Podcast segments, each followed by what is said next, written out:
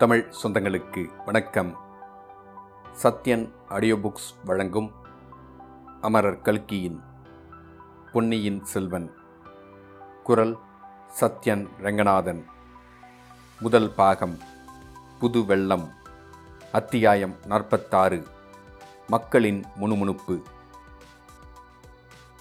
சோழகுல மூதாட்டியின் சந்நிதியிலிருந்து ஆழ்வார்க்கடியான் இளைய பிராட்டியின் மாளிகைக்கு புறப்பட்டுச் சென்றான்.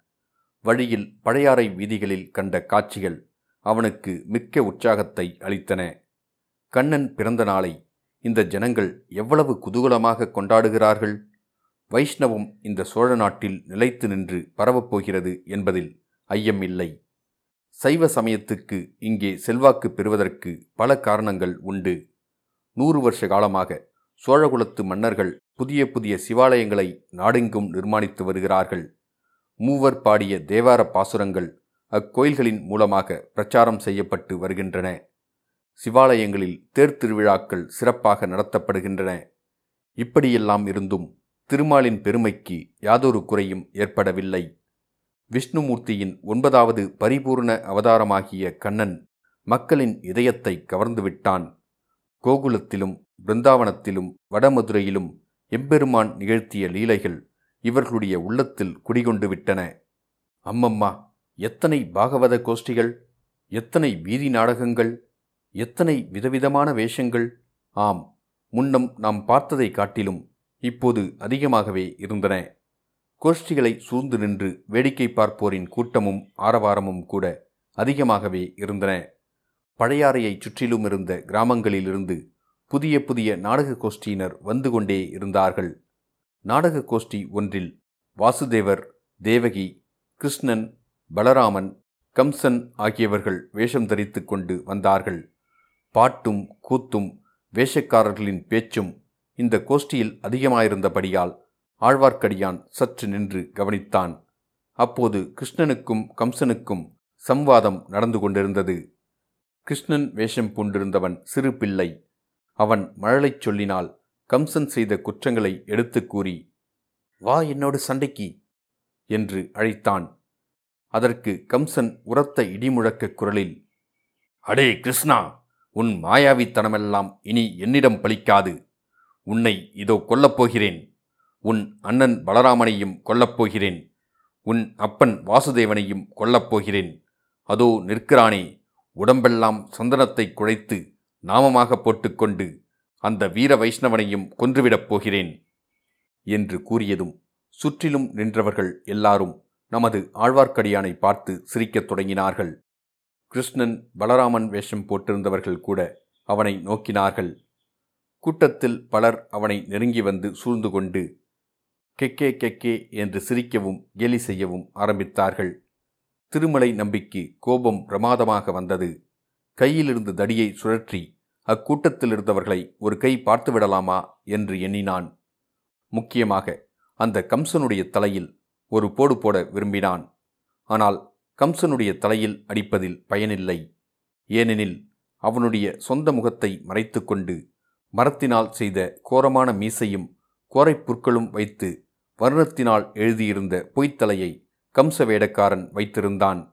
மொத்தத்தில் இவ்வளவு பெரிய கூட்டத்தில் தடியை உபயோகிப்பது நல்லதல்ல என்று திருமலை தீர்மானித்து அவ்விடத்தை விட்டு நழுவிச் சென்றான். அந்த கம்சனுடைய குரல் வேண்டுமென்று பெருங்குரலில் அவன் கத்திய போதிலும் எங்கேயோ கேட்ட குரலாக ஆழ்வார்க்கடியானுக்கு தோன்றியது. அது எங்கே கேட்ட குரல்? என்று யோசித்துக்கொண்டே அவன் வீதியோடு நடந்தான். ஜனங்களின் குதூகலத்தில் திடீரென்று ஒரு மாறுதல் ஏற்பட்டது. போகப் போக மக்களின் உற்சாகக் குறைவு வெளிவாக புலப்பட்டது. இது என்ன? திடீரென்று ஏன் இந்த மாறுதல்? ஜனக்கூட்டம் ஏன் இவ்வளவு விரைவாக கலைந்து கொண்டிருக்கிறது? வாத்திய முழக்கங்களும் ஆடல் பாடல் சப்தங்களும் நின்றுவிட்டன. அதற்கு பதிலாக ஜனங்கள் வீதி ஓரங்களில் ஒதுங்கி சிறு சிறு கும்பலாக நின்று என்ன ரகசியம் பேசுகிறார்கள்? பேசிவிட்டு ஏன் விரைந்து நடக்கிறார்கள்? வீட்டுக் கதவுகள் ஏன் தடால் தடால் என்று சாத்தப்படுகின்றன? இதோ காரணம் தெரிகிறது. குந்தவை பிராட்டிக்கு கூட உடல் நடுக்கத்தை உண்டு பண்ணிய பறை முழக்கமும் ஒற்றனை பிடித்துக் கொடுப்பது பற்றிய அரைக்கோவலும் தான் காரணம். அந்த பறை முழக்கம் அவ்வளவு தூரம் திருவிழா கொண்டாட்டத்துக்காக கூடியிருந்த மக்களின் குதூகலத்தை பாழ்படுத்திவிட்டது. தனியாக போகிறவர்களை மற்றவர்கள் உற்று பார்த்து கொண்டு போனார்கள். தெரியாத வேற்று முகங்களை எல்லாம் சந்தேகத்துடன் பார்த்தார்கள். ஆழ்வார்க்கடியானை கூட சிலர் அவ்விதம் ஐயப்பாடு உள்ள பார்வையுடன் பார்த்துவிட்டு அவசரமாக மேலே சென்றார்கள். இதன் காரணத்தை திருமலை ஊகித்து அறிந்து கொண்டான். அது மட்டுமல்ல ஜனங்கள் சிறு சிறு கும்பலாக வீதி ஓரங்களில் நின்று பேசுவது என்னவென்பதும் அவனுக்கு ஒருவாறு ஊகத்தினால் தெரிந்திருந்தது. காதில் விழுந்த சிற்சில வார்த்தைகளினால் அது உறுதியாயிற்று. பழுவேட்டரையர்களின் கொடுங்கோல் ஆட்சியை பற்றியே அந்த ஜனங்கள் பேசினார்கள். பழையாறை நகர மாந்தருக்கும் சுற்றுப்புறத்து கிராமவாசிகளுக்கும் பழுவேட்டரர்களின் பேரில் கோபம் இருப்பது இயற்கைதான். பழையாறை நகர் சுந்தர சோழரை யாவர் ஒப்பார்கள் இத்தொன்னிலத்தே? என்று கவிவாணர்களால் புகழ்ந்து பாடப்பட்ட சக்கரவர்த்தியை பழையாறையிலிருந்து அவர்கள் தஞ்சைக்கு கொண்டு போய்விட்டார்கள் அல்லவா? அது முதலாவது பழையாறையின் சிறப்பு நாளுக்கு நாள் குறைவுபட்டு வருகிறதல்லவா? இன்றைக்கு இந்த கிருஷ்ண ஜெயந்தி விழாவன்று சக்கரவர்த்தி மட்டும் இந்நகரில் இருந்தால் இன்னும் எவ்வளவு கோலாகலமாக இருக்கும்? கண்ணன் கதை சம்பந்தமான வேடம் புனைந்து வரும் நாடக கோஷ்டிகள் எல்லாம் நகரத்தின் வீதிகளில் சுற்றிவிட்டு சக்கரவர்த்தியின் அரண்மனை முற்றத்தில் வந்து கூடும் அல்லவா? நடிகர்களுக்கும் பாட்டில் வல்லவர்களுக்கும் பாணர்களுக்கும் பாடினிகளுக்கும் புலவர்களுக்கும் சக்கரவர்த்தி வெகுமதி அளிப்பார் அல்லவா? சோழ நாடே பழையாறைக்கு திரண்டு வந்துவிட்டது என்று கூறும்படி ஜனத்திரள் சேர்ந்திருக்கும் அல்லவா? கடைக்கண்ணிகளில் வியாபாரம் இதைவிட நூறு மடங்கு அதிகம் நடந்திருக்கும் அல்லவா? இரவு நந்திபுர விண்ணகரக் கோவிலிலிருந்து வேணுகோபால சுவாமி புறப்பட்டு வீதிவளம் வரும்போது எவ்வளவு மேளமும் தாளமும் ஆட்டமும் பாட்டமும் சிலம்ப விளையாட்டுக்களும் கத்திச் சண்டைகளும் திமிலோகப்படும்? அவ்வளவும் இந்த பழுவேட்டரர்களினால் இல்லாமற் போய்விட்டது. இதைத் தவிர இன்னொரு பெருங்குறையும் பழையாறை மக்களின் உள்ளங்களில் குடிகொண்டிருந்தது. அவர்களுடைய கண்ணுக்கு கண்ணான இளவரசர் அருள்மொழிவர்மர் கடல் கடந்து சென்று இலங்கைத்தீவில் போர் புரிந்து வருகிறார். பழையாறையின் நாலுப்படை வீட்டு பகுதிகளையும் சேர்ந்த பதினாயிரம் வீரர்கள் இளவரசர் தலைமையில் ஈழநாடு சென்றிருக்கிறார்கள். காடும் மலையும் நிறைந்த அந்நாட்டில் தமிழகத்தின் மானத்தையும் வீரப் பண்பையும் நிலைநாட்டுவதற்காக அவர்கள் போர் புரிந்து வருகிறார்கள். கொடும்பாளூர் இளங்கோ இந்த ஈழ நாட்டுக்கு படையெடுத்துச் சென்று போர்க்களத்தின் முன்னிலையில் நின்று மார்பில் வேலை தாங்கி உயிரை விடவில்லையா? எஞ்சியிருந்த சோழ வீரர்கள் அத்தனை பேரும் இறுதி வரை போரிட்டு மடியவில்லையா? அப்படி இறந்தவர்களின் ஆவிகள் அமைதியூறும் பொருட்டு மீண்டும் புலிக்கொடியின் வெற்றியை அந்த ஈழத்தீவில் நிலைநாட்டுவதற்காகவே இளவரசர் அருள்மொழித்தேவர் சென்றிருக்கிறார். அவருடைய தலைமையில் போரிடும் நம் வீரர்களுக்கு இந்த பழுவேட்டரர்கள் உணவும் துணியும் பணமும் ஆயுதமும் அனுப்ப மறுக்கிறார்களாமே? இது என்ன அநியாயம்? இப்படியும் உண்டா? தஞ்சாவூர் கோட்டையில் உள்ள தானிய களஞ்சியங்களில் ஏராளமாக நெல்லை நிரப்பி வைத்திருக்கிறார்களே அவ்வளவும் என்னத்திற்கு?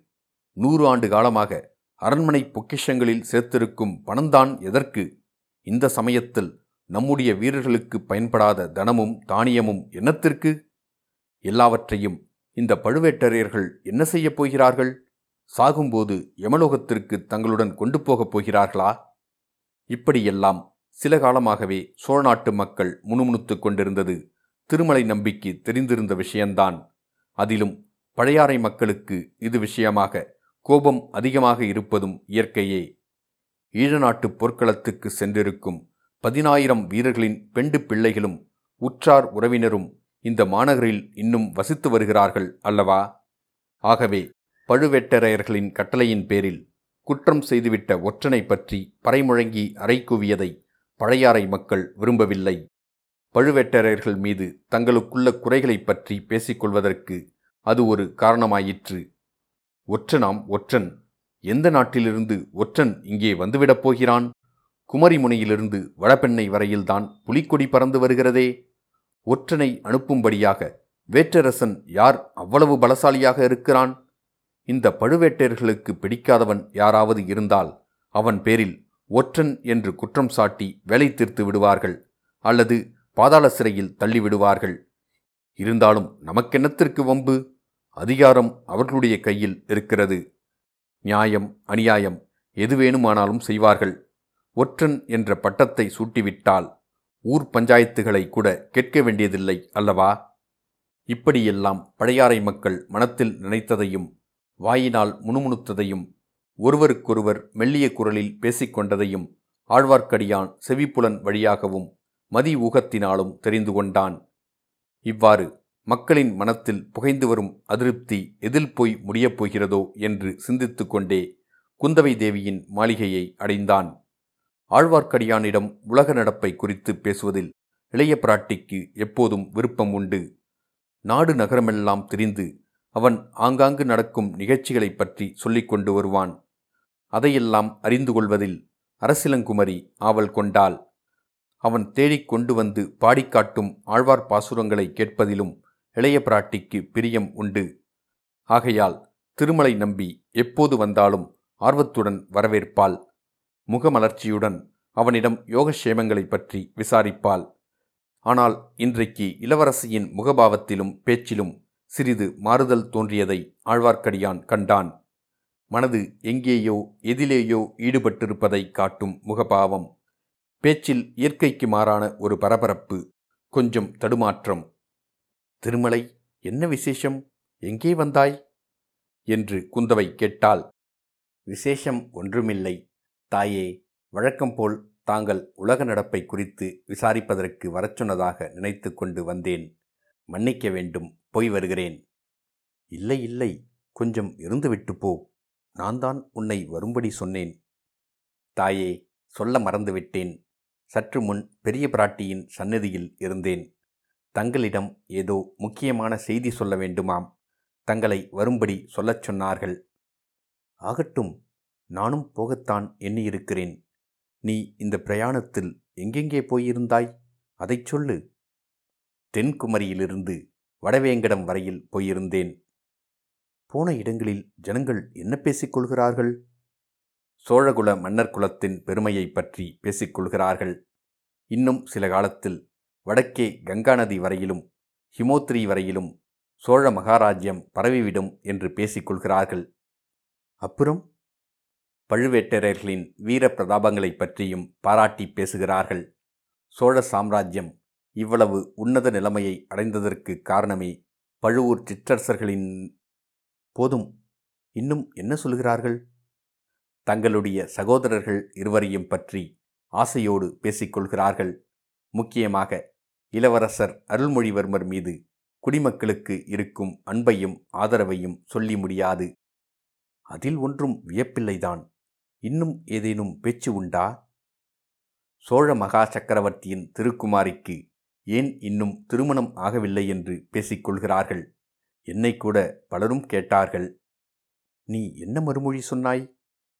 எங்கள் இளைய பிராட்டியை மணந்து கொள்ள தகுதி வாய்ந்த அரசகுமாரன் இன்னும் இந்த பூ உலகில் பிறக்கவில்லை என்று சொன்னேன். அழகாயிருக்கிறது. இனிமேல் அப்படிப்பட்டவன் பிறக்க வேண்டுமாக்கும்.